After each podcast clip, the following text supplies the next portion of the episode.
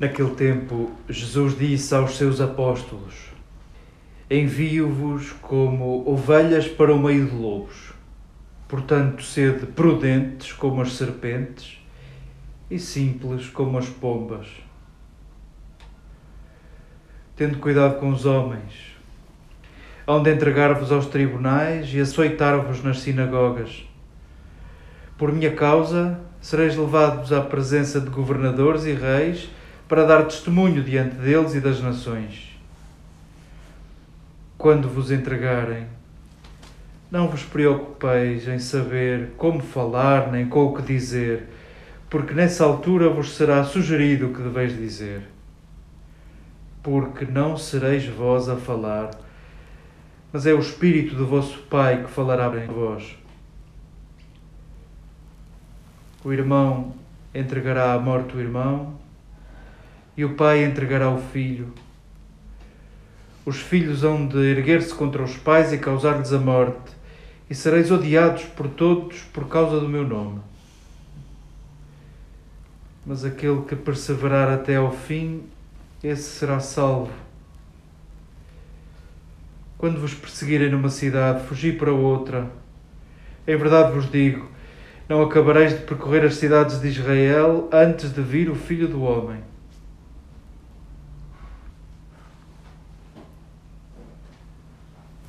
Queridas irmãs, queridas amigas, temos lido o Evangelho de Mateus de modo continuado.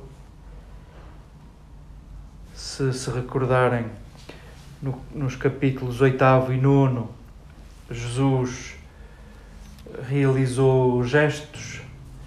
Depois de, nos capítulos anteriores, Mateus o apresentar como o mestre da palavra nos capítulos 7 e 8, Mateus apresenta Jesus como um mestre de gestos. Naqueles dez sinais, naqueles dez milagres, Jesus manifesta-se o mestre de cuidado, interessando-se por gente que não interessa, erguendo gente condenada, cuidando de improváveis, chamando ao centro marginais e em certa medida percebemos nessa intenção de Mateus de apresentar Jesus mestre de palavra e mestre de gesto, percebemos que essa é a missão de Jesus, uma missão libertadora pelas palavras e pelos gestos. E chegados ao capítulo décimo que temos lido nos últimos dias, Mateus coloca na boca de Jesus um grande discurso, o discurso do envio, de envio daqueles seus companheiros a que Mateus pela primeira vez chama apóstolos, enviados. E o que é que diz Jesus aos seus enviados? Em certa medida, nesta sequência dos capítulos, o que vai pedir aos seus discípulos é que façam o mesmo que ele fez que os gestos sejam libertadores e as palavras que utilizardes que provem que o reino de Deus está perto, que o reino de Deus está próximo. E nós temos lido este discurso de envio, temos lido assim entrecortadamente, com alguns parágrafos, e se é certo que os parágrafos de hoje nos dão conta do que é que a comunidade de Mateus já experimenta. Eles já experimentavam gente a perseguir gente, eles já experimentavam pais e filhos desavindos por causa de pertencer ou não a esse grupo de marginais que segue esse judeu marginal, Yeshua, o Nazareno além de nos dar conta do ambiente que a comunidade a, quem, a que Mateus se dirige, este, estes parágrafos sublinham um dado que nos tem sido servido desde o início deste discurso.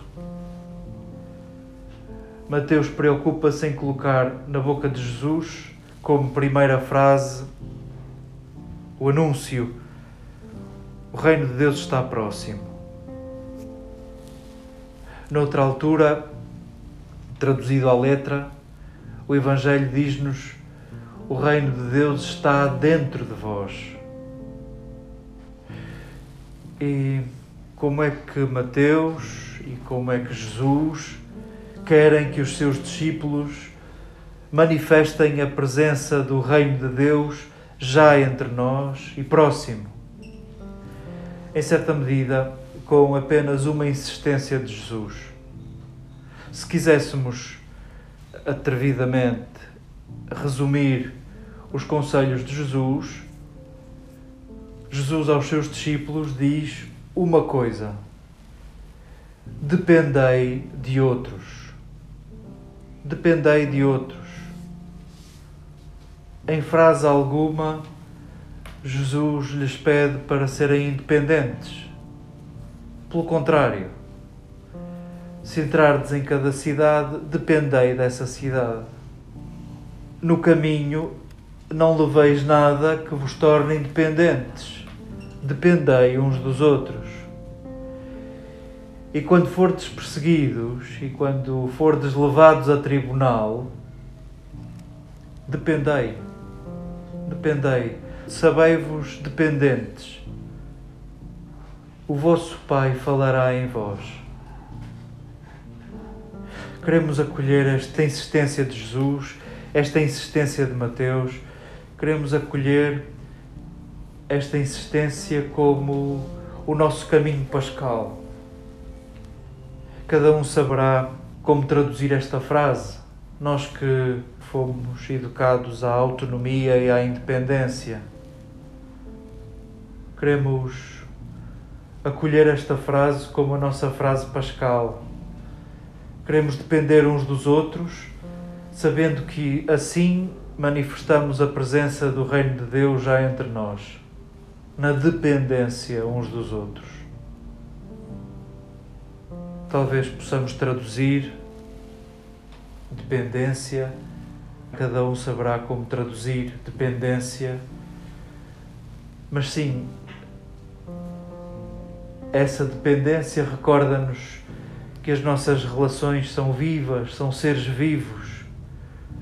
Recordam-nos que dependemos do perdão uns dos outros dependemos da sensibilidade uns dos outros, dependemos da paz que construímos uns com os outros, dependemos das palavras que dizemos uns a outros, dos gestos que realizamos uns com os outros.